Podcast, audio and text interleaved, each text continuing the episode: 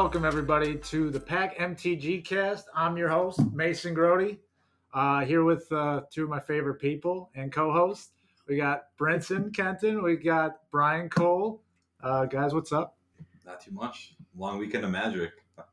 Yeah, yeah, we're finally fucking playing Magic again. Oh wait, am I supposed to drop F bombs? I don't think it matters.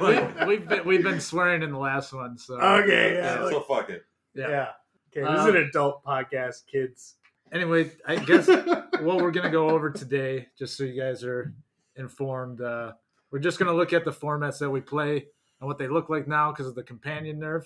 What we're gonna miss about uh, not being in big paper tournaments for the rest of the year, and thoughts about the core set coming out. So, uh, we Brian and I have been playing a pretty good amount of modern lately, right? Like Yeah. that's that's definitely our specialty format. Uh, it's the format we probably spend the most amount of time on. I mean, we'll just Mhm. leave decks up and go to like mod, uh, Pioneer events, but I'm garbage at Pioneer. I don't know what the meta is. I'm not in the loop.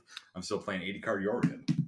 Yeah, Yeah, I'm super out of the loop of modern. Totally. I today actually when you dropped me off at uh, Blind Tiger Games, it was both Landis and uh, Doug. Were like, could you look at our modern decks and see how we- we could fix them or whatever? I'm like, I'm not really the guy to ask, but sure. You Should have called me and turned around. I would have came back and took a look. See, I thought I helped him a little bit. Doug Doug was playing. Uh, not to get too off topic, but Doug was he's playing this uh, basically devoted druid deck, but it also plays a Melira persist and blasting station, so it plays like three different combos So- in one. I'm like, you should just pick a lane. Right? And that. Melira is a nonbo with devoted druid. Yeah, that's what we ended up talking about later. It's like, "Eh, you can't even do that. Yeah, you can't even activate the ability. It goes against what the card says. But that's probably the format we played the most. So we've seen kind of what has happened since the companion change.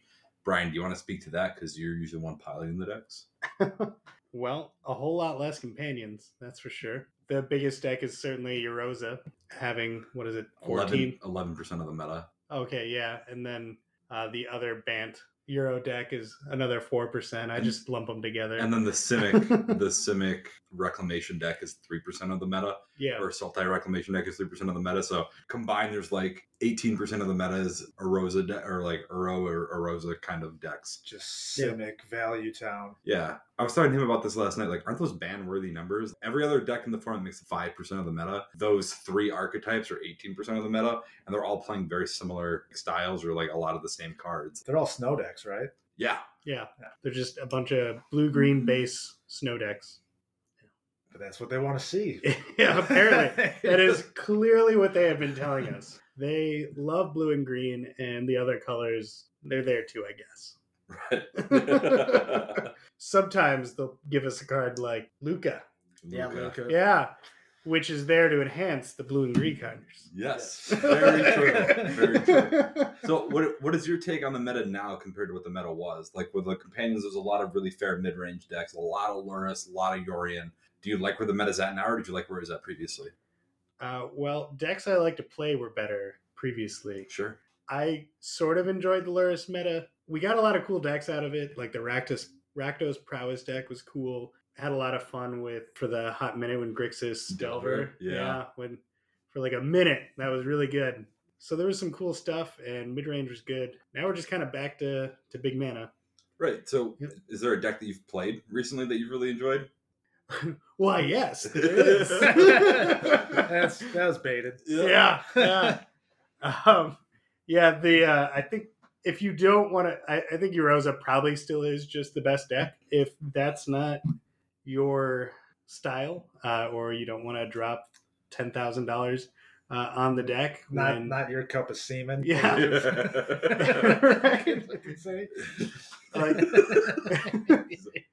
especially since the way uh, WotC has been handling things, you don't know if that deck's going to get banned here. right. So It'll like be out of nowhere. Right. Winota has really impressed me. Super consistent list. I really can kind of get under the uh, Erosa deck uh, and then post sideboard. Just make sure you have some Veil Summers. So, what does a deck like that look like?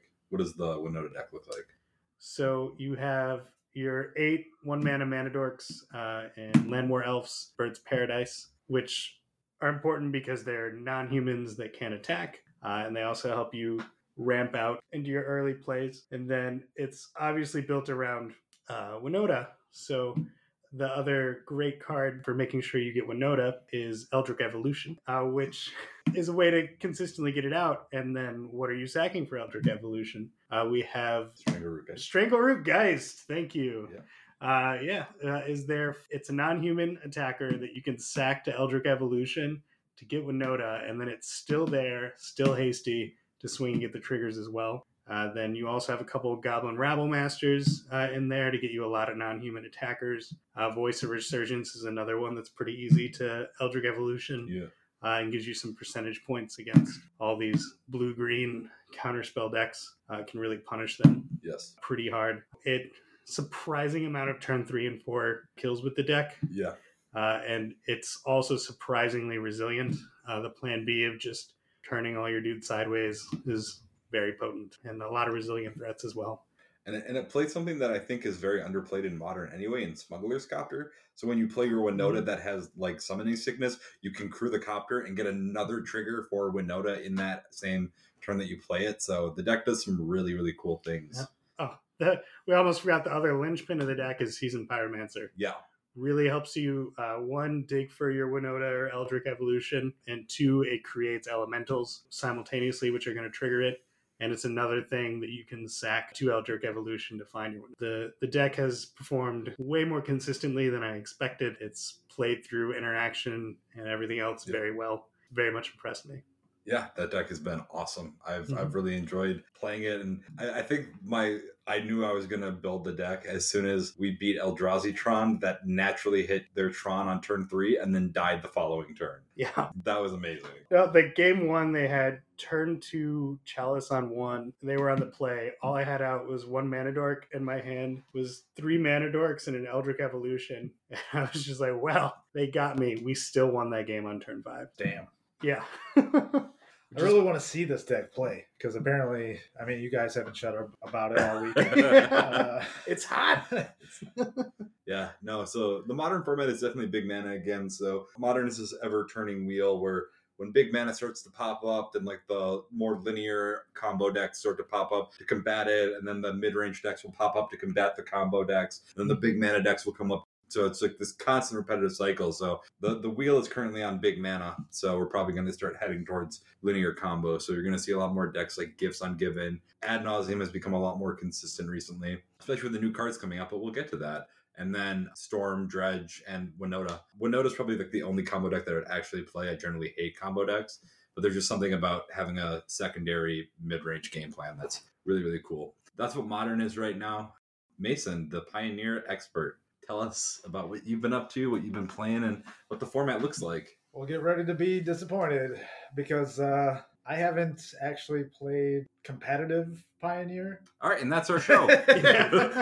I haven't played competitive Pioneer like via MTGO, not by choice, but because what was the the last super qualifier that was up, which was last weekend, was like seven short of firing, Mhm. so that that was a no go. And then the challenge two days later was also short, like ten people didn't fire. Uh, so these events just haven't been firing, and then this week there isn't one. I don't know like what the schedule is if they're gonna do one after this pro tour or whatever. But since they're doing it this weekend, they don't have a super qualifier. right. But yeah, Do you think that the super qualifiers haven't been firing because like things are starting to open back up in a lot of places, or do you think that that is an indication that Pioneer's in a bad spot, or is it a combination of the two? Is it a mix of different things?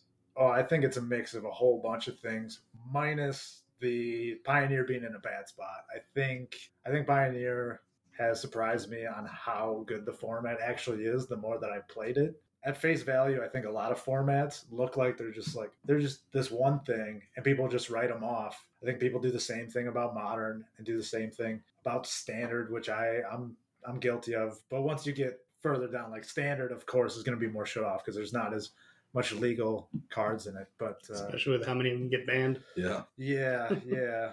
But yeah, I don't know. There's like a lot of crazy shit happening on in the world, right? I mean, Yeah. this there's people, you know, out on protest. There's people, you know, COVID's a thing, and there's shops opening up, and uh, it's summertime. That's a big thing. Summer school is completely done with. People are like going out and doing stuff, or just not thinking about magic right now. I think there's a lot of just things distracting people from Sure. Magic, especially Magic on your computer Right. when there are shops opening. That is part to do with it.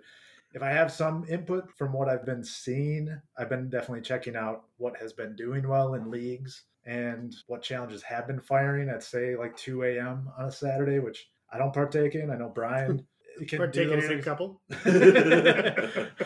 I, I don't like to put myself through that, but it seems like it went back to before Right. Ikoria. Everything just like So I was actually going to bring that up with you. So I, I looked at the MPG meta, which isn't always the best indicator of what the meta actually is, but I looked at it today, and it's a lot of the same decks that were really popular pre-companion. Now, do you think that those decks are here to stay? That they're just flagships of the format, or do you think that people just went back to what was working before companions as a way to kind of like this is what worked before, and there hasn't been a lot of delving into you know create creative space and trying to make new or inventive decks because of these super qualifiers that people want to do well in. Yeah, I do think for the most part, it's people just reverting back to what they know was good before. think these decks will be kind of like the backbone of the format, but I think based on how they're printing cards now, how powerful they're making them, that a format like Pioneer can just change Yeah. at, at the release of a set like Yep. that. Especially with something like Companions, which is absurd. Like Right. that, that just morphed every format. That was a uh, nightmare. Yeah. in Yeah. Companions were like they super homogenize a lot of formats and i was actually going to bring up like companions and pioneer was like snow in modern where it's like well i mean if you can just put it in your deck why don't you just put it in your deck Yeah, it was typical just Lurrus versus Yorion and Yeah. just pick a flavor within those, you know, those food types.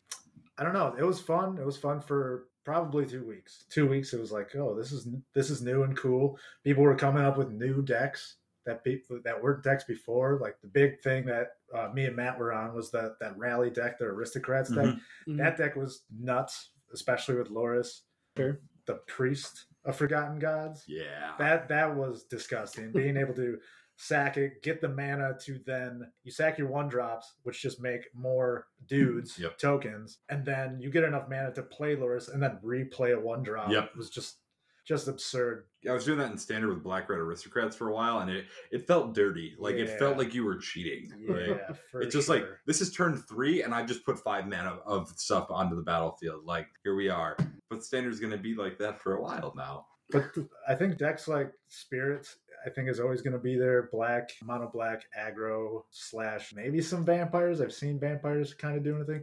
I think it will always be there when there's like a slump in the Mhm. format. Sultai's starting to pop up Sultai's coming back. Pretty much all all the ones that you used to love that were not playable, especially mono green walkers.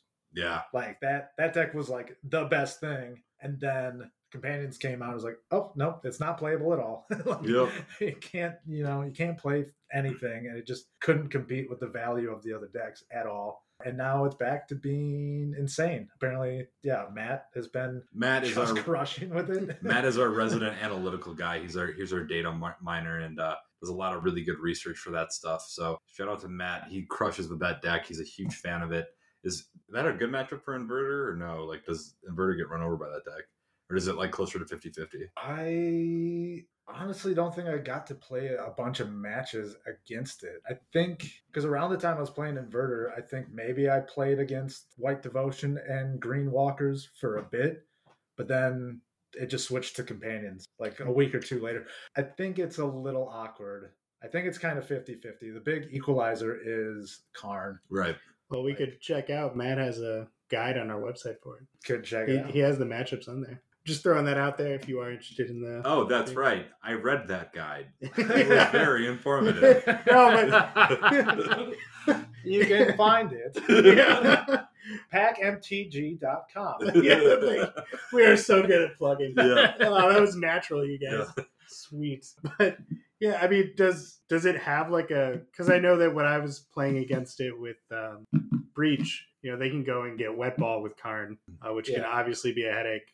Is there even a card like that that Yes. you're afraid of with Inverter? Yes. I don't think it's as crazy bad as wet ball for you when you're playing breach, but like I I lost to Jarman alone by one card. I was like one turn away from winning, Mm-hmm. and he just like he had a shit ton of mana. He had two cards in hand, and he was tapping a bunch of mana. And I was like, I'm literally fine with any card in his deck right now besides Karn getting uh, Tormod's Crypt Oh. because that shut me out. And that's what he did. He, he got Karn and he thought for a real long time. And before the match actually started, I gave him the heads up because he was talking to both me and Nate, saying, Is there anything that I actually get with Karn that's good against Inverter? And I told mm-hmm. him right away, like before we started, like Tormod's Crypt, that's usually the card you get uh, to stop me. And he still thought for a real long time. I know inside of him he wanted to get like Skyboat or something stupid. He loves that dumbass card. I hope he listens to this. Dude, I love that skyboat though. It's hilarious. Dude, I, I took I took that mono green deck after Matt made the guide through a league. That skyboat overperformed. I have to say, it does work. I was like surprised how often I was like, "Is it just skyboat here?" Yeah. And it was. Yeah. It was just skyboat. but yeah, he played he played Tormod's Crypt, and I was like, I was trying to play it cool. Mhm. Uh, but yeah, he just ran me over because I could not do anything because I just I sat in my hand. I just had the Jace and Inverter. Well, I play the Jace, which is what I ended up doing. Uh, play the Jace, it's just going to be killed by all those creatures. If I play Inverter, I just auto lose to So- Tormod's Crypt. Is it is that like the same thought process as people bringing in rest in peace though? Because if ever you draw like if it hits turn six and you have inverter and Thassa's Oracle in your hand, they've helped you win. They've completely removed player agency and just given you the win. So isn't mm-hmm. God Pharaoh statue almost better though because it taxes your spells, so you can't combo off in one turn. Your spells cost two more. He can animate it, present a clock. Yeah, that's well, that's what he did next turn when he had enough mana to do. Sure. Okay. He didn't. He didn't have enough mana for Karn to then. Okay. You said he made a shit ton of mana, so I was figuring that four mana wasn't a shit ton of mana. Well, he, he didn't Well, make ten, but it's ten. he ten. made Yeah, somewhere like- between four and ten. Okay. Four Right. and nine, you mean? Yeah. Because otherwise, he would just go get God Pharaoh statue. God Pharaoh statue is six. Karn's right. So you said he made somewhere between four and ten. So somewhere wouldn't between it.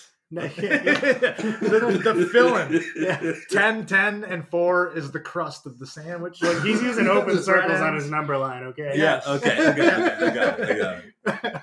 Yeah, that's what he got next turn. And it's significantly different than Rest in Peace because Rest in Peace is a card in your deck and it just does that one thing. Sure.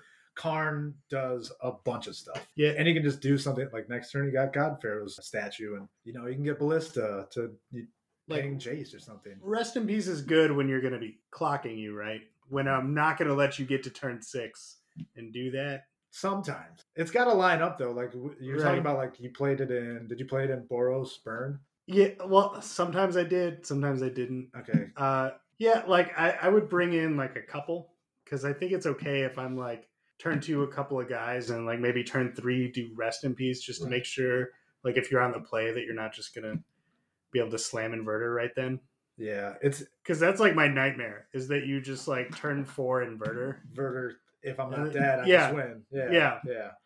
And yeah, So- you're clocking fast enough that that seems reasonable. Right. Like, the But like if you're doing like a control deck and you bring in rest in peace, you're just asking giving them the- it's awful. yeah. It's god awful. Sometimes it can shut down. Like I'll have two dig through times in my hand, and then then it'll be like, oh, you just shut down two of my cards. I guess it's kind of good, but that's but like you're another- playing the waiting game anyway. Yeah, Eventually right. you're gonna have like eight mana. right. and then you're going to be dig through time on the end of their turn, and they're going to counter Yep. it, and then you're just Yeah. going to go boom, boom. I I've win. literally had that exact Yeah. scenario happen. and there's games that I just don't have. Yeah, there's games that I just don't have dig through time. And it's And just that's just nothing. like they just wasted a turn, wasted a card in a, a game where it's value versus value, or just like playing the waiting game, and they just they took mana off their table, they took a card out of their hand. yeah, That just helped me out a bunch. And I've had it against like the Boros decks or aggro decks that can play Rest in Peace. If it doesn't line up well, it can be clunky. Like they can Mm-hmm. they've played it on turn two, and that was just like their turn. So it slowed down their game enough to where I didn't care as much. yeah. I I never bothered playing it on turn two. There's Okay. not. I'm not scared of you going off on turn three. Right. That is know? a silly time to do it. Yeah. So it it's kind of nice, it, but even then, I'm not even. I'm back and forth, and if I even bother with it, and Yeah. burn even. But I think mono green is like, especially since they can just tutor it out when it's good. Right. You know, Right. It's not even in their deck. It's Right. right. sideboard, you know. you know, if if they're presenting a clock, then they can just be like, all right, well, I'll tutor out the Tormod's Crypt to time walk you, so you can't try to do it right now. Seems fine. You know what deck had a really good matchup against Mono Green Walkers? Blue Red Eldrazi. I honestly didn't know where you were going with that. You, you Yeah. did the smile, like you know where I'm going with this, but I've so much forgotten that that was a deck. Oh, it Oh, was it was never never a a deck. deck. It was a deck for you know, like A- the a month day. it came out, right? The day. month that Pioneer was a format. Sure. I kept trying to make that deck good. I know. I almost top eighted the PBTQ with it. I was going to rub it in all your stupid faces. and then I ran into Sultai, and the guy just always had it. It sucked. was that the one that Jeremy and Taylor top eighted? That one? Yeah. You almost top eighted that one? Yeah, it was a win away. I was a sorry, I lost before my winning in. The round before my winning. I was two wins away. So I That that's almost. Did you not get a it was half? eight rounds. Just kidding. That was the same one. Did you? Did you not? Didn't you not get a half a box though? No, because I dropped because I was tilted after losing to the Sultai guy. Oh, Oh, you was- could have got a box to have a box. I think so, yeah. Oh, you fool! Because yeah, I, I got it, and I wasn't in contention. I was like, yeah, I was playing spirits at that time. Like, as long as I don't play an aggressive red deck, that's literally all I played against. The entire fucking day, I played against one humans guy and a mirror match. I think. And this is why it's important to not get tilted, people. You can miss out on a half a box. Yeah, a box. honestly, that's that's something that I used to be really good at was not getting tilted. Like I think it was because I didn't have expectations for myself, and as I've gotten better, I have expectations for myself. So when I don't live up to my own expectations, I tilt. Or, or Yeah. like when I feel like I'm always on the wrong side of variance, I tilt. But like that tournament was crazy because that was the tournament. Me and my opponent both got a game loss in round three with deck checks. So we had to start over, and then I found out that it was Lotus Breach, and like that's that was such a bad game one matchup. Like I should have just scooped game one to like not give him information on what I was playing, but I didn't. And then I had to come back and beat him in games two and three. And then I went against what was that other Soul Flayer, which like hadn't been around for That was forever. Not a deck at all at that. point. yeah, and I Was it ever a deck? yeah. for like two weekends, I think. Oh, okay. Yeah. and then I, I got super lucky and I beat him because he could never find any payoffs. And then it just it just kept like falling into place. And then the guy that ended up Taylor beat to get his winning in was the guy that ended up knocking me down to the losers bracket right before my and then I so he was on inverter and I had like such a good match against inverter. Eldrazi Obligator was so good against inverter. It was great. I remember that's why you were on the deck because it was good against inverter. Yeah. Yeah. And then he just had every like he was like, I run 12 kill spells in my main de- main deck and six more in my sideboard. I'm like, that seems excessive, but it worked out. And then I went against Inverter the next round, and that guy wasn't running 18 kill spells, so I ran him over in two. Yeah, but that was that was a weird tournament. That was a tournament we had to get up at three in the morning and leave. Oh yeah, yeah. Oh man, I forgot about that. Yep, that was dumb. That was a weird day. that was weird. But was Wasn't wasn't that like kind of on a whim too, or did we plan? you that? two were planning on going, and I wasn't. Ah, and then you're just it. like, no, you should go, dude. It's like the fastest route to the pro tour. And I was just like, all right, YOLO, let's do it. And then Yeah. you guys made me drive home after I had driven there and I fell asleep at the wheel a couple times. Drink caffeine, kids. Get enough sleep at Oh, night. that's right. We were tired as fuck too. Yeah. Hey, I I put two hours of driving in. Yeah. I took the first shift. I- That's the hardest Yeah. shift. well, speaking of stories, you guys want to just talk about some of your guys' cool stories? Well- know. there's a lot. There's a lot of good times. Should we tell that story of like the first night with Matt? No, that's not eligible to be talked about. Oh man, Wait, what? The Cincinnati trip. yeah. That's you guys aren't allowed to talk about that. Why Why can't we not? talk That about was that? so- because Matt asked you guys to not talk about that. Oh, For real? Yeah, it was. He said that we could never talk about that. Um, what? I swear that was like the thing that he talked about to you guys the next day that you guys couldn't talk about that. really? So can we please move on from that story? Oh man, that's like one of the I best know, stories. it's such a good story. It's a great story, but we can't talk about that. If if he gives us permission or like his word, we can come back and we can talk about it. All right, But this is not the time. stay tuned, folks. We're gonna get permission, and in the further episodes, we'll get there. It's it's a good one. I don't want to say too much. Ah. Oh, it's so good. but Matt is a champion. That's a Matt- champion. Matt is- Matt is everything the pack wants to be. And I don't want to say that we put him on a pedestal, but the man is charismatic. He's super intelligent. He's funny. He's positive. He's like, he's just an all around great person. this podcast is slowly and by slowly I mean quickly turning into a just Matt's the best Yeah. podcast. We should just call it We need Matt's to, podcast. but we need to never have him on it. Yes, I'm sorry, Yeah. Matt, but I think it's way cooler if you never come on the podcast. You're shrouded and in you just become this mythical figure. he also doesn't live in our state, so it, Yeah. does he exist? But he lives in our hearts. Yeah. He lives in our hearts. Yeah. We're like the fanny pack is like the members of um, what's that that show Captain Planet. Yeah. Matt is Captain Planet. Yeah. With our powers combined, he just comes out. He shoots out. So you gotta have some cool stories. You ever go play play against a pro? I feel I feel like that's a setup. I mean, I got my personal feel good. Yeah. What's To what's what's your best story in Magic? What's your what's the highlight of your career? Oh man. I, I don't know if I'm just like put on the spot. I can't think of like the highlight right now. I might come up with it as we're trying to close and be like, wait, this Dude. one time. What But- What about your namesake on uh, Discord? But I will so yeah, this this I was gonna bring this Yeah. up. Is uh playing against it was modern, it was a GP. Where were we at? What That was place? Minneapolis. Minneapolis. Hogak Summer. It was Hogak Summer, Hogacking it up, and I, I I played Tron. I was playing Green Tron. Uh, at that time, it wasn't popular to play the four mana card. Karn the Great Creator. Yeah, Baby Karn, and you know I just said fuck it. Uh, I love Baby Karn. Baby Karn is my my baby, so he had to be in there. And so yeah, I played Sam Black. He was playing Hogak. Hogak Dredge, not regular Hogak. Yeah, he had to be an outsider, like he usually Dredge is. Yeah. Dredge gacking it. It's day two. It's day two. We're setting it up. Yeah. Setting the scene. I'm shaking because I'm like, this is Sam. Goddamn, he's intimidating. I don't know. Have you guys played against him? I've never played against Sam. No. he's. I played next to him. He's he's quite intimidating because he doesn't talk very much. Right. Doesn't talk very much. He's very stoic, and the way his mannerisms are just intimidating. They're calculated. Everything he does seems so calculated. Yes. And so I played him. I can't remember. So probably the guy with the eidetic memory remembers more of this than I do. But I know that I got to a point where I beat him specifically because of one of my sideboard Karn pieces, Silent Arbiter.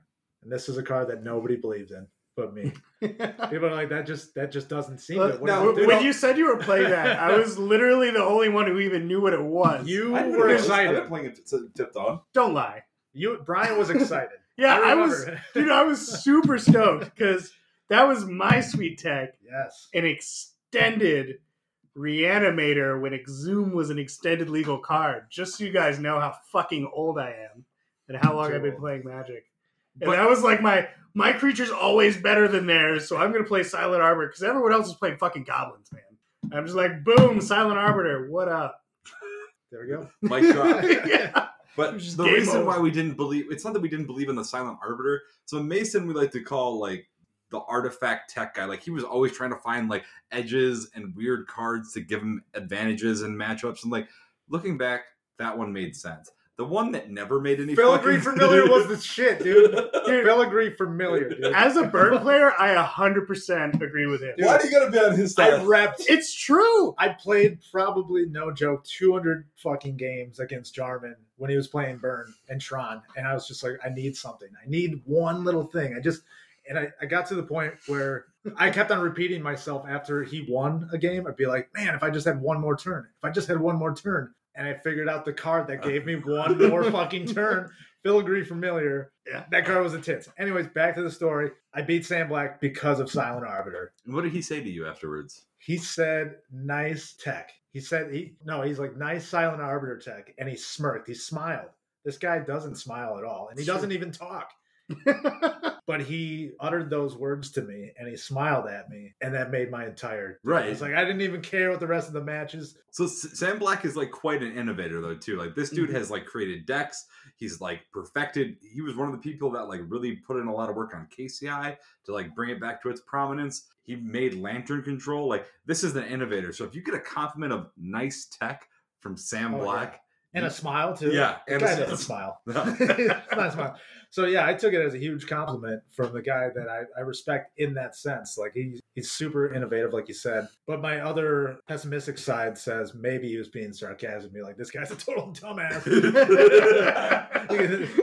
I don't think The don't- smile was just frustration. Like I fucking want to kill this guy. He got so goddamn lucky. He thinks his card's good, We've all had those thoughts. yeah, but it was good. Silent Arbor. I actually think that he was probably being sincere. I think so too. That's, That's what helps you sleep at night. It he meant it, and then just like drifts off to sleep as the smile leaves your face. I still say that to this day. right before I go to bed. He's out, dude. what about you, Brian? What do you got? That same weekend, actually, I made Caleb D chuckle. Hey, Hey, hey. I wasn't playing him. He was, he, he was just kitty corner for me, and it was like the last round of the the PTQ. Oh, why weren't you playing in day two? Um, Because unlike everyone else in the pack, like a disciplined person, I played Hogak because it was the best. I was playing the best deck in the room. Danny was playing Gak, And he wasn't in the pack at that time, but Uh, in day one, I lost one match to Spirits, uh, who just kind of had it all, and they were all really close. And he played really well. And then I lost two mirrors because I could never win a fucking die roll in the mirror matches. And then, uh, yeah, that's also how my PTQ went. Yeah, I I uh, remember that. I lost two mirrors because I lost the die roll. And uh, yeah, so Hogak meta. But yeah, it was the last round of the PTQ, so we were all out of top eight contention because you had to you, you had to XO in that one. We had all lost one yikes. round. and that was one of those disgusting ones where it was overfilled and not even every XO made top eight. That's so disappointing. Yeah, Damn. yeah. You just That yeah. I, good. I I would have been so angry if I had gone XO and then not got anything. Yeah. But yeah, so I there's not much of a story really. Uh, so when I'm in a situation like that, when I'm out of top eight contention, we're just playing for money. That is when I'm at my most relaxed, and I don't give a shit anymore because money is for plebs. I'm only there for the honor. so that's when I start. I, I don't want to say like I play bad, but like I loosen up and I, I start bantering with my opponents a lot. Like normally, you guys have seen me play in competitive Magic. I'm fucking stone face and just Unless You're you've not- drawn three lands in a row. yeah. Well, You're not approachable. I before I met you, I would Yeah. see you play, and I was like, man, this guy is a little too intense for me. I can't. I can't take this. Yeah. I, I think a lot of people at Blind Tiger don't like. I get the impression that they think. Oh, they do. I'm They're totally. No, I'm just kidding. No, I- I- the fucking guy. I'm so sure that they're like, this guy's like the asshole Spike. And I just, but whatever. Anyway, that's another thing. So I'm just bantering with my opponent the whole time and just cracking jokes. And I make Caleb D get distracted from his match multiple times and chuckle. And that is, that's my claim to fame. I don't play pros. I play kitty corner from pros. I'm doing well in the tournaments. Like I can't. I think. I think last year I played kitty corner from Caleb D like four times. I was like, I just want to play him once. you guys are so bonded. Yeah, I know, right? It's never gonna happen though. We're we're just gonna talk about our uh, pro crushes, right? That's this is what this is gonna. Talk. Yeah, I know, yeah, I know who you're what you're gonna talk about. Dude, I Caleb know- D, if you listen to this, I love you. What do you- what you think I'm gonna talk about? No, say Can I write it on a piece of paper? Sure.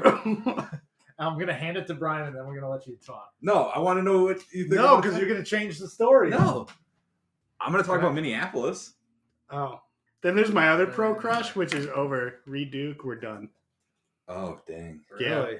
Yeah. Why? Because he beat him in that. Pe- that yeah, he beat me in the uh, oh, on, open. on the online super qualifier. Yeah, no, like I was taking the screenshots. You saw how fucking stupid that game. It was. It wasn't your fault, Reed Duke.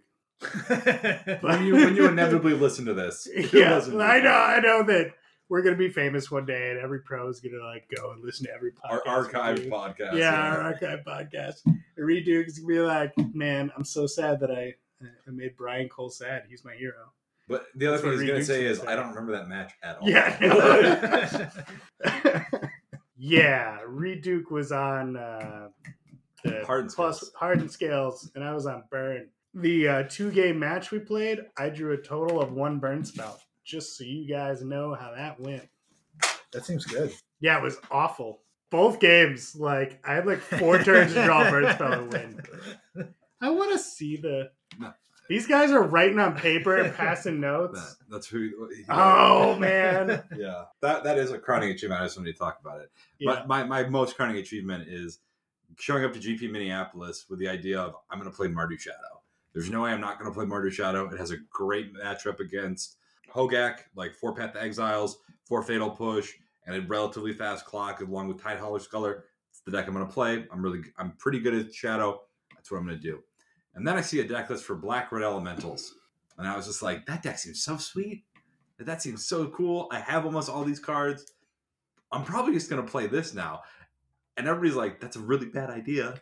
Everybody was telling me, except Mason. I think Mason was the only person that was just like, this deck's absurd. This deck seems good. Yeah, I was like, you forced me to play test with you like several matches. I'm like, I get it. This deck can't lose to Tron. Do we have to play again? Like, yeah, I want to see. I want to just see one more. I'm like, we know what happens. Yeah. You just get the skelemental and I scoop. Yeah. So, like, that was, I brought that deck in and then I got, I think, really lucky in day one. So, like, day one, it was, I had a round one buy. Round two, I went against Scape Shift and the guy brought in Dampening Sphere against me, which I thought was hilarious because he's like, well, you're bringing, you're bringing the skelementals back. And I'm like, yeah, but I'm not casting them. And he goes, oh, oh yeah, that doesn't do anything against you. I was like, nope, no, it doesn't. Uh, and then round three, I went against Hogak, two out Hogak, which I didn't think on paper that shouldn't happen. A skelemental hitting a Hogak player is kind of what the Hogak player wants because then they just pitch their Hogak. But then, yeah, I went against Hogak again and I beat it again. I'm like, this deck just can't lose. So I was like 4 0 at the GP. I'm like, this deck's got a great matchup against Hogak. And then round five, I went against Blue White Control, which how do you 4 0 against Blue White? Like, that seems like a great matchup for Hogak. And he was 4 0. And I beat him handily. Did he play a bunch of rest in peace main board? And because I know, like, uh, He was just he was on the Walker plan. Like he Oh. beat me down with like Narset, Teferi, the other Teferi, and um Jace. Like, Okay. Well, I legitimately think Hogak was underrepresented because people were afraid to buy into it oh. because it was 100% going to get banned and everyone knew it. It was still Uh, a shit ton of people, though. There was, Still a lot. I think it was something like, it was 20 or 30% of day one, but then it was like 50% of day two. The Yeah. conversion rate was insane because the Yeah. deck was absolutely insane. I think that's the best deck that's ever played been made in modern. No, uh, Eldrazi. Okay. They even they even did a no ban list. yeah, I, okay, I remember that. They, Yeah. they did the no ban list modern tournament. Star City did, and Eldrazi just yeah, it was like seven of the top fucking curb stomped. Yeah. Hogak. the only re- yeah. Mostly because of Chalice on one and turn Yeah. one just absolutely stops Hogak in its tracks. So I played against Blue Eye Control in round four and five. And then that's like kind of where the wheels came off. But like I lost to the Dredge Gak deck. Then I lost to Burn. I, I misplayed that matchup. But like my favorite thing about that entire weekend wasn't the fact that I did well with the deck. Like the deck was a blast to play. My favorite thing about the deck was that on turn one when I Faithless Looting, they're like, "Oh, you must be on Grixis Phoenix or something. Like you must have made the change." And then I would discard a Lightning Skelemental and a Ball Lightning, and their face would just be like, "Oh no!" As they they slowly realize what's happening. That was the best part. But that's all I want to talk about. What are you guys gonna miss about going to larger events this year? The food, probably. That's like the, my first response is the food, but honestly, everything, man. Even even the really excruciating long car rides there, like just fucking around, telling jokes, getting hyped up. That's the best part of the tournament is getting hyped up for it. Everyone's hyped up about how good their deck is, or tweaking their deck. Like I know, I know, Brinson for sure. You are a chronic person that's just like I need to like adjust a few cards the night of it will be midnight before the tournament. Yeah. like, I, I just need to figure out how to change this one card out. Yeah, my, my brain goes into overdrive and I think about like every possible matchup I can get. And then like I'm going through my sideboard options, like, well, this doesn't seem optimal against like that that like one soul matchup. And like maybe I have too many cards for this one matchup and like I can I can hedge against a different matchup a little bit more. And like I yeah, it's really bad. Yeah, so I think the hype to leading up to the tournaments, I love all of that. And then the tournament itself, there's there's little things in that. Meeting up with people that you wouldn't meet up with normally, being in that group of like-minded people, and then afterwards going out to a place that we're never at to try some awesome food and drink and just talk about the rest of the day and unwind from mm-hmm. because it's a lot of stress Yeah. playing playing that much magic and it's hard to stay hydrated. I know at least one person has a giant headache, and it's usually because you don't drink enough water. Because it's hard, it's hard to think about it. But I actually have been drinking more water lately. Like at tournaments, and I still get the migraines. Like I think at Indianapolis, I drank like 64 ounces of water like in the first three rounds. I had to keep going, getting up to go to the bathroom because I was just having to go all the time. I've been trying to figure out what's the right amount of water. Because at, at first I tried to just drink a shit ton of water, but then that would distract me because I would have to pee constantly Right. and in the middle of matches, and I'm like, Well, I'm not don't call the judge. Call the fucking judge, man. I didn't feel like it. I, I really think it's important. You don't want to be playing For the full bladder. with a full bladder. Like it is super distracting. You do not play well. I, I've done it so. That's many why you're allowed to do it. Yeah. Like you just call the judge. I always love when you call a judge for that reason though, because like your opponent like looks at their board, say like, "Did I mess up somewhere?" Oh, judge. Yeah. yeah. Make sure I do it immediately when they try to play Yeah. something. Yeah, and you gotta you gotta have that look of like fuck this guy on Judge. your face. Judge. Let's I gotta just do pitch it. real bad. Also, fuck this guy. Yeah. Intimidation. what about you, Brian? What are you gonna miss? Dude, I, as I mentioned before, we're different flavors of the same fucking people. I'm gonna miss the same goddamn shit. The I love the drives there. I'm a road trip guy though. Like. I just enjoy road trips. Yeah. I enjoy the shitty food that you eat. I enjoy just talking to your friends. I enjoy just listening to the music. I think you're looking at me explicitly, like, but you usually order the same thing. Like, Well- why are you singling my shitty food out? No, I just mean like, you know, fucking um where's that? That steak and shake Steak in and like shake, Waffle House. Like it's not it's not a high quality eating, but it is so fucking good. right. I love everything about it. Yeah, and then I love competitive magic. I love playing in the tournaments. Uh, I love meeting the new people, talking to the same people, and then we always find the best fucking restaurants to go to. Yeah. Afterwards, and like that's the kicker, man. Because like it, it makes I think that helps me not get salty like when I have a bad tournament and Oh, yeah. variance doesn't go my way. Because I literally just tell myself we're gonna get fucking delicious food after Yeah. this, and everything's gonna be okay. Yeah. See, that's that's the hardest thing for me. so, me personally, I think similarly to you is Magic, and I don't want to. Uh, Magic is kind of like lost that competitive. I don't feel like I'm playing for anything right now because I'm not. That's fair. Mhm. Like, I honestly feel like I'm just going through the motions. I still love playing Magic, but like, I don't feel like I'm getting ready for any tournament. Like, that's usually like the huge incentive. Like, Mhm. Is this like I can tweak this deck, I can make adjustments to this deck, but like the meta for right now is going to be so much different than it is in six months, probably drastically. So like Yeah. I'm not preparing for anything. I'm not competing for anything. Like oh, prize packs, great. Like I love that competitive side of Magic. I really do. And this this year is going to be a real wake up call for me because mm-hmm. I didn't miss a single day two last year at any individual GP, and I can tell you right now that is not going to stay consistent. There is no way. Variance is not that good. So like I'm gonna have to get real used to losing again real quick. We'll have food after. Yeah, but I gotta remember that. Like we're gonna get delicious food. It's gonna be great. Everything's gonna be fine. I am such a naturally competitive person. I want to be the best at everything that I do. But like my answers also are very similar to yours. Like I love going on those road trips. Like Yeah. just sitting in a car and bullshitting for eight hours or like six hours or however long it took. Having near death experiences as a group.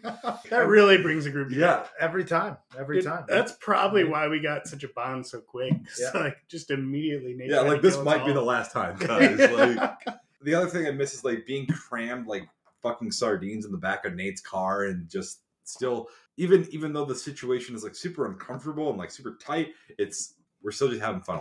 That's really really great. I do enjoy being in the front seat and watching all of. I was gonna say it's fun for a little bit. The the the the trip to the eight to nine hour trip to Detroit. I wasn't there for that one. That Oh, that yeah. was like we we need to change something. We need like a backup vehicle or just limit to four people. Yeah, we, we can't have That a small car like that and have like me and Glenn. Yeah. I mean, Glenn's not like as fat as me, but like he's E- got, even, he's like- got the broad shoulders too. Like we just we could not. even three regular guys is a bit much, and you get Yeah. somebody that's a little bit wider. Yeah. It's uncomfortable. and then After nine hours, it's it's hellish. the problem is our trump card should be like you and Nate being in the back because you're the fucking skinny fucks. Nate's But Nate's like- running. It's my car. I'm driving. yeah. Mhm. Yeah. I mean, He's you got to give. he's him really that. fucking up our meta though. He's he's he's probably one of the only one of us that is willing to drive ridiculous. oh no, amounts of dude, I'll do it. Hundred percent, I would do it too. I Like Uh, that I'm used to be my my like my like previous group that I went to all the GPs with, I was the driver. Like that was my thing. I would I would drive too, but the kicker is I'm going to smoke in my vehicle because smoking also keeps me awake. Like Yeah. I'll drive the entire trip, but I'm gonna have cigarettes in my car. That I don't care about. I, I grew up with that, so Yeah. Well, I was gonna ash 'em on you, which I'm sure you grew up with Yeah. as well. that would make me yeah. Yeah, just feels like back- home. Back to the old days. um, Sorry to disappoint, Dad.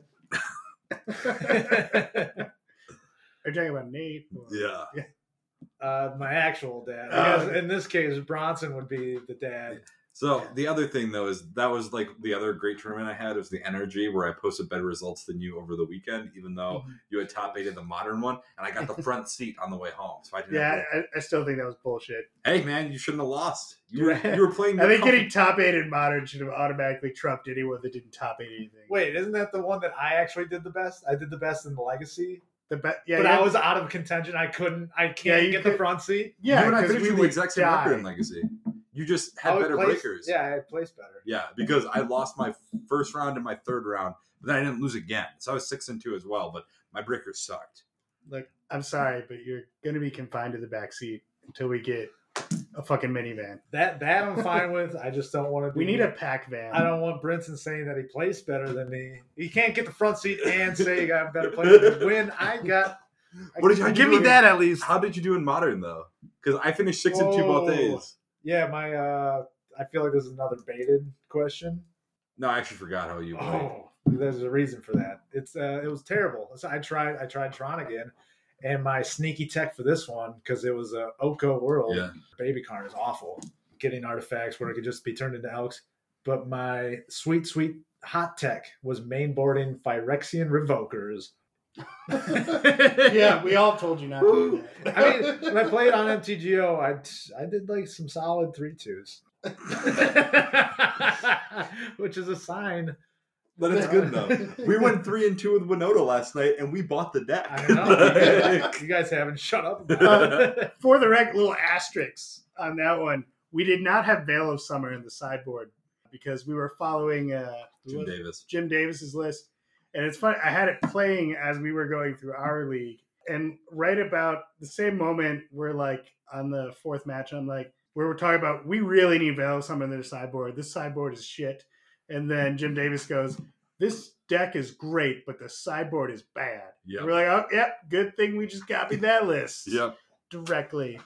Do we want to talk about uh, the card M21 set cards? cards? Yeah. yeah. Yeah. So I know I'm gonna miss it. I'm gonna let you talk about it first. I know there's one that you really want to talk about. There's a lot that I really want to talk about. His he's white. It's it's a white card. I'll give you that. Um, He's maybe Lebanese. I don't know. He looks kind of Lebanese. Oh, man, I don't know. There's no flavor text to Let me Planeswalker. pull up spoilers on my phone. Anyway, I, I guess I'm really hyped about Bastard Cat. That is that is my number one thing. Oh, really? That I'm the. I, I don't know if I'm the most hyped about it. Like I don't know that it's going to be good because I don't know if there's going to be enough support for it or how it's going to look. I just I'm hyped about the potential that White Weenies is going to be dominating. I just I hope that's a thing. Yeah. I don't know if it's going to be, but I think if it is a thing, Bastard Cat is a huge piece in that. Yeah, I, I think it's funny. The I, I just feel like it's probably bad, but there's there's like a mono white weenie slash mid range deck because there's like three different cards now with Bastard Cat. You can give your stuff a destructible or it has a destructible on You your still have unbreakable formation too. Yeah, and you could Yeah, cast like shatter to Formation's this. so Like if it's a mid rangey format, if you can shatter to the sky and keep like three of your dudes. Yeah. And, And there's you three draw a card and they fucking lose their whole board. There's a three mana Gideon that just is Yeah, there's a three mana Gideon, and then there's that other three drop that turns one of your guys into a four four indestructible when it attacks. Yeah. Yeah, so yeah, like you could potentially just like have your entire board be indestructible. Like use Bass Reset to make the one that makes something else indestructible indestructible, then like swing with everything. I like that its name was right in front of you and you still click back. Bass, Bass Cat. Yeah, I just have a thing where I can't say an actual card. yeah. I'm just really bad with names. No, the, the real Yeah, issue it's is you can't read. I can't. Yeah, I'm bad with names that I have to look at the letters combined together. and look, have to man, I, I was gonna say. go to a school for kids who can't read good. it had There to be at least twice that size. There was a free gasoline fire. um, So this is this is a kind of planeswalker though that like his plus one is quite good, but like this is a realistic card where the turn that you play him, you might just down chick two. Oh yeah, Like Yeah. yeah. That's I think that's the strongest play. Yeah. If you're you know that far ahead, like if you have a good enough board state, like that's that's gonna be right, yeah, Dang. he's he's. Mhm. I think he's quite good. I think honestly, I think this is the. Oh man, I don't know if I can say that in good faith. It might be the best white walker since Gideon Ally of Zendikar. really. I Uh, think hot for takes different here, decks, uh, right? For different decks, right? Because this Right. Yeah. Yeah. So because Gideon went in the token deck, this this deck you clearly need we like it can't it, it specifies they can't be tokens. Yeah, that is the the weird part because I at first I got excited about uh for standard having For like March of the Multitudes and then just like double them. yeah March and also raise the alarm Yeah. like that that being in curve, but you can't do that. So I mean, Uh, yeah, I mean, there, there's a decent amount of like cheap one drop creatures, and there's good hate there's good hate bears coming out too. But okay, so Yeah. so Basri Cat actually makes soldiers, right? Yeah. What if you play Boros and then Winota. Winota? Because it makes soldiers, so the following turn you play Winota, it would trigger the soldiers attacking and get you more creatures. Oh, Dude, I think Wowza. Boros Winota is definitely going to be. And then the, the only sweet thing to get with Winota in standard right now is the like four mana, seven one Achilles guy. Haktos. Yeah, Haktos. But there's probably more humans coming, right? Like we can give it like a quick look see and see that we got Uh, they're, they're not big on huge big mana humans, but except for that seven drop. thing. Yeah. Well, okay, so even even like Basri's Lieutenant, the four mana vigilance protection multicolor, when it enters the battlefield, put a plus one plus one counter on target creature you control. Whenever it or another creature you control dies, it had a plus one plus one counter on it, create a two two white knight creature token with vigilance. You can now grab that off of Winota. Yeah. this is this is off topic because I'm just looking at stuff, but uh, I see that they reprinted Kitesail Freebooter. That's kind of cool. Very good. Yeah. There's another human, guys. We're doing it. Yeah. Oh, shit. That was my first thought. Like, dude, fucking cheat Yeah, that into and so and I don't and I'm when I'm talking about these cards, I'm not only talking about them in their current place in standard, but like what we could be seeing after like rotation happens with the introduction of other sets as well. Yeah. Yeah. What do you guys what about you, Brian? Is there any card that you're excited for in Core 21? Probably. Let me just do a quick little. I'm glad that you came prepared. Well, I I mean- mean, actually, no. Oh, fuck! I can't believe uh, my fucking little conspicuous Snoop. oh, the Snoopster. Oh man, you know I have a history with goblins. There's always been a special place in my heart for it. And And always then- a bad X2 record with them. X2 is fine. Yeah. Hey man, In the Onsla- first two rounds?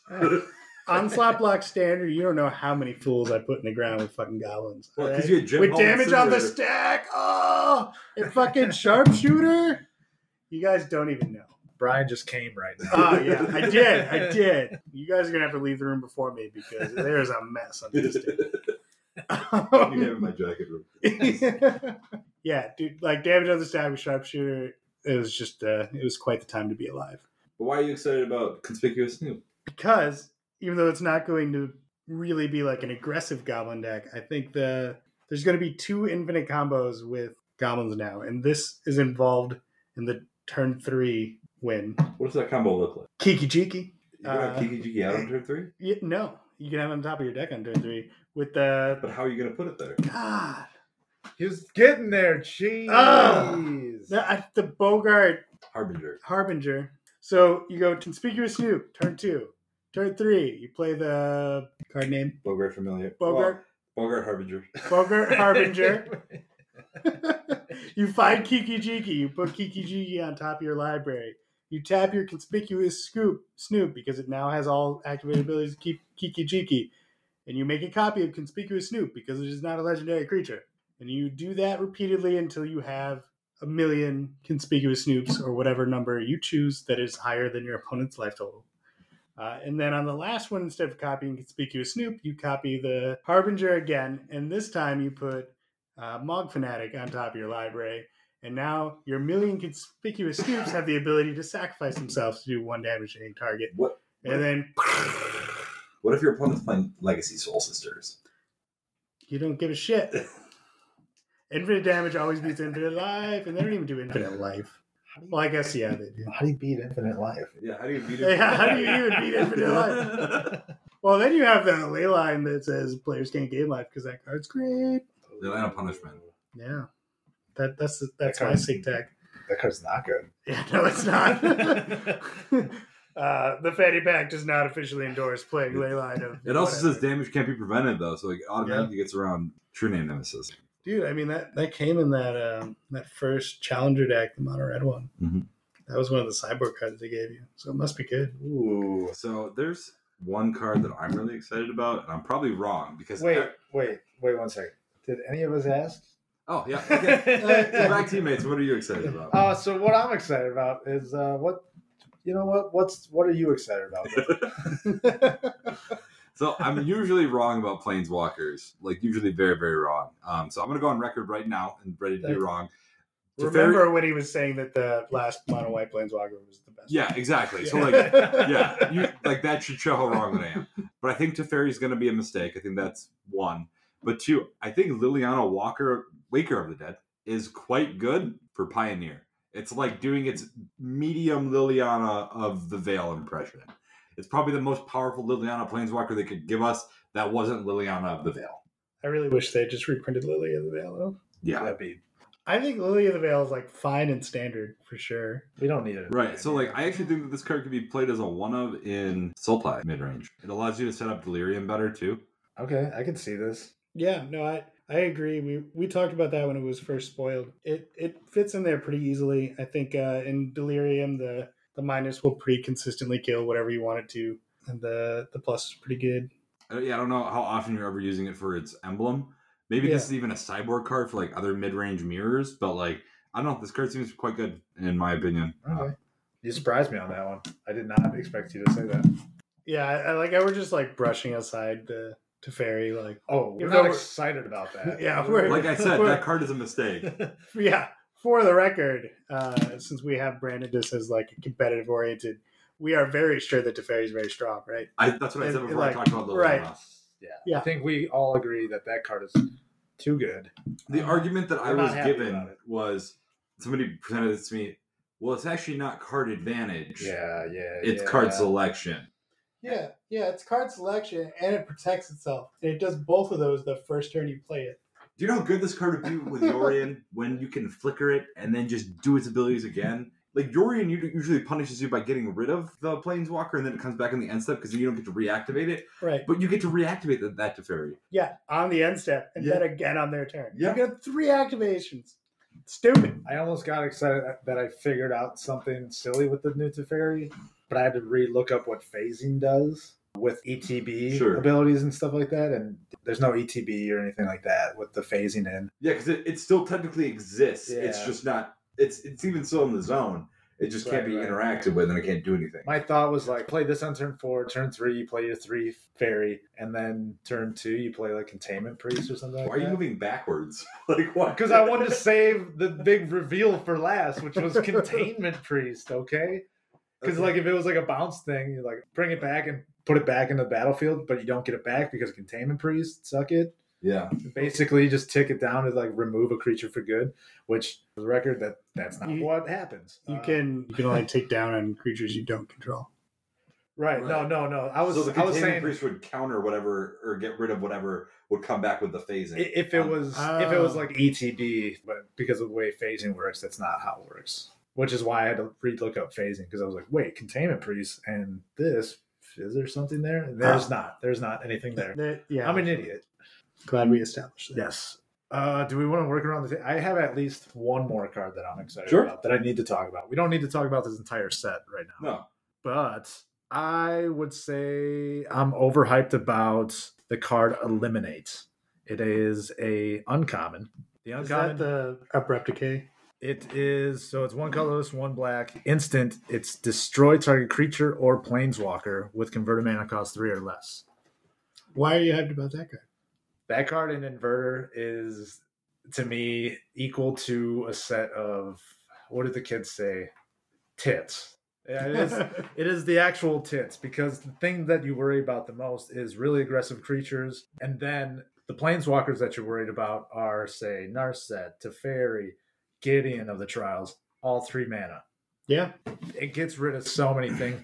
It might just replace Tyrant Scorn completely, which I've been running a four Wow. of. Yeah, that's the card I was just. I was like, how does it compare to Tyrant Scorn? Is I- that just gonna like replace that? I think it's significantly better. It Yeah. doesn't get to bounce mm-hmm. big creatures, but usually that's not where you want to be anyway with Tyrant Scorn. Sure.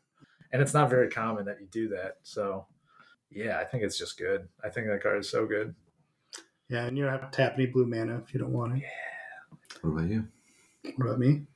Do you have another card you're excited about? Massacre Worm. Sort Have of. you met his sister, Massacre Girl? Oh. Are they brother and sister? 'Cause- Yeah. They look a lot alike. what, are, Yeah. what are these parents? Fucking ask, evil. don't tell.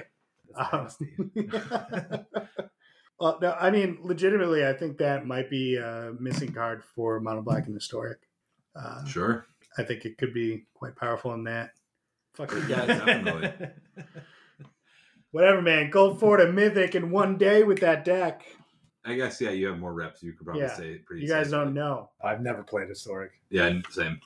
I I was never gonna play it, and then they were like, "It's gonna be a real format now," and I just thought I'd try it out, and I kept winning, and I just kept winning, so I just kept playing. What about Grim Tutor in Mono Black? 'Cause It's gonna So- go in inverter, right? We're not. I will die on this hill. I think I think Grim Tutor will be played as a one or two of uh, an inverter, even though I have only played like one rep with inverter, and Mason over here has played lots of it and isn't great. But I think you guys are just not understanding how good a three mana tutor is. I don't think that it's 1999 anymore, old man. Wow. I did promise Brian a dinner at Sushi Lovers or Yeah. any sushi place for free. Well, it's gonna be sushi lovers. Yeah, it's, it's all going to be on me if he's correct. So I think the other thing though is that cards have like increased in power so much lately that playing a three mana tutor that one costs you three life and doesn't immediately impact the board the turn that you cast it, I think is not going to be as good as you might want. Like your roast tinted classes, like years past, might tell you that it is. I, I, and I don't, I don't try to. I'm not trying to be like a dick. I don't. I don't know. I mean, I, I just think it, it's setting up the turn five kill for you. it could be. It could be. I don't see it.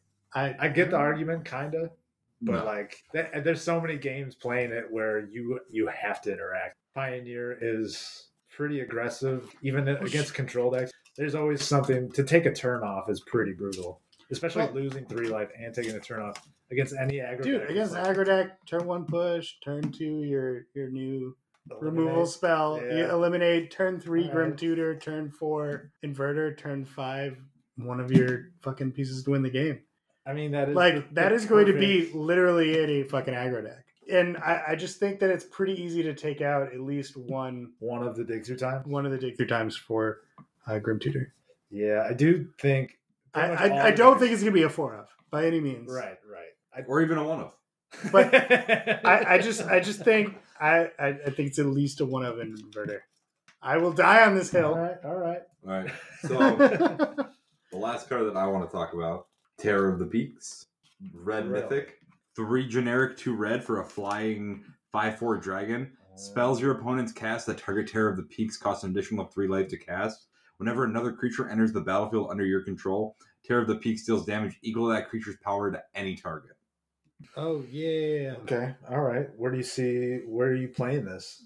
After rotation, I think red green mid range could be a real thing. I think it could be pretty good. Like especially that this card and the new Elder go pretty much hand in hand together. So like Terror of the Peaks on turn five, turn six is Elder Gargaroth, which whenever it attacks or blocks, choose one. Create a three-three beast creature token. You gain three life and draw a card. So the turn that that comes into play, it deals six damage to anything that you want.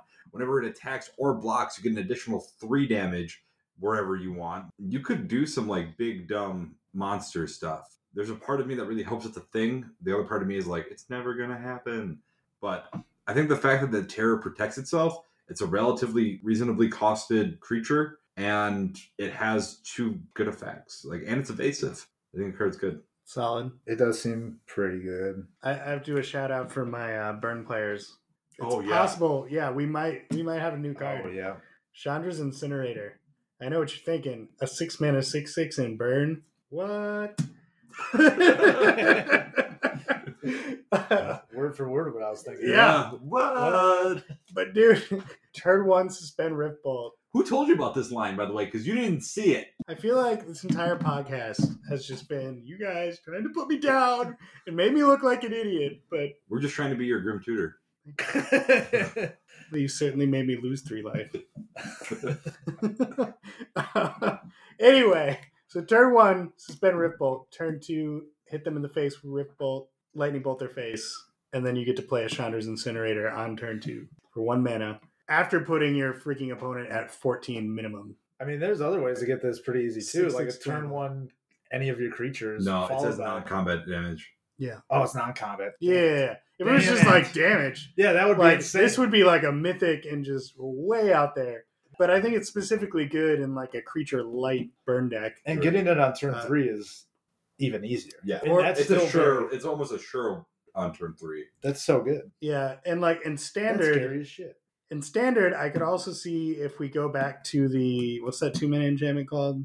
Uh, where like if you attack with a creature with power, Cavalcade of Calamity. Yeah. in a Uh, cavalcade deck, uh, along with that elemental one drop that also does a damage when Yeah. attacks, you could play this. You know, turn turn Three three. Yeah, uh, you could. Yeah, you could on turn three if you have the specifically that one drop and into turn two cavalcade. The other the other way is Scorch Spitter on turn one, two more Scorch Spitters on turn two. Yeah, yeah, yeah, yeah, yeah. I, either of those would allow you to play it on turn three, uh, but also just like a super easy turn four play. Yep. Um, And it's aggressive like that's a really aggressively costed and it makes all of your burn spells creature kill spells too. Like it turns every burn spell that you have into a Mhm. searing blaze in Yeah. reverse order. yeah, which is gross. I think in modern too, it's scary. Like especially if you get that on turn two, that's not an easy creature to remove. Right? Yeah. Yeah. No, it. You can't push it. Uh, Can't dismember it. can't dismember it. Can't Like, bolt it. You can double bolt it, but you know, That's that's, fine. And like pathing it is your your only real go to. yeah, like Path is the only Right. And I think the Path creature, and Assassin's Trophy are like the only things that get played. and yeah. this creature actually I think shores up one of your iffy matchups. Burn versus humans is generally like favored for humans. It's like 60-40, right? Or is it closer to 50-50? It's pretty close to fifty. It depends on sideboard. Sure. Like if uh, if the burn player's sideboard has a bunch of Searing Bloods and stuff in it, it starts to look real good for burn. I'm just saying that Chandra's Incinerator makes But, that matchup yeah. look fucking like Yeah. 80-20 or 70-30 in your favor. Oh, for sure. Yeah, it it turns into a whole new ball ball game. It could even, I mean, if burn becomes playable in Legacy again, if they ever ban Oko, uh, I could even see his sideboard in like Legacy burn Sure. for the for like Death and Taxes if that deck's playable because they ban Oko. Right. What I'm saying is, WotC, please ban Oko in Legacy. What the fuck is your problem? Wrenn and Six wasn't the issue. It was Astrolabe and Oko. Yep. And I, I don't even think that's like controversial. I think most legacy players agree with that. Also, while you're at it, ban Astrolabe in Modern, please. Either ban Astrolabe or ban Urza. Either way, admit that Modern Horizons was a mistake, and we can grow from it. We can learn from it. That's what it's about. Dude, Modern Horizons was just legacy Horizons. Yeah. They just didn't realize it. Anyway, these guys want to wrap it up now? Let's wrap it up. All right. Make sure you go to packmtg.com where we have some content. We got a little bit of content there. We just cleaned up the site. We got a little shout out from the Pioneer Cast, Tan and Grace and Ross. Shout out to them because they need it. They Ross. made it. You're a great person. Little stoic playing against you, though. I get it. You were you were locked in. Still hurt my feelings. and Tan, you're a treat. Always a treat. And uh, all you guys that listen are a treat. And we love you. And Let us know what you want our next episode to be about. I mean, we're probably going to still do our own thing, but you know, just hearing your guys' wishes and desires. Yeah. And to let us know, if you go to packmtg.com, there's a link to our Discord, and uh, you can let us know on our Discord. We we monitor our Discord very well because we're the only ones that use it right now. Please. Please join us. Please give us a reason to have to monitor Yeah. moderate it better. Also on our website, we got sexy pics of all of us. Oh, yeah, dude. profile. Anyway, check out the site. Goddamn, we're just gonna shove this down your throat. Check Yeah. out the site. It's beautiful. We all worked hard. Alyssa and the writers in the room here, which is everyone here except for me, Mason, didn't write shit. Ah, ooh. Ah, ooh. Ah, ooh.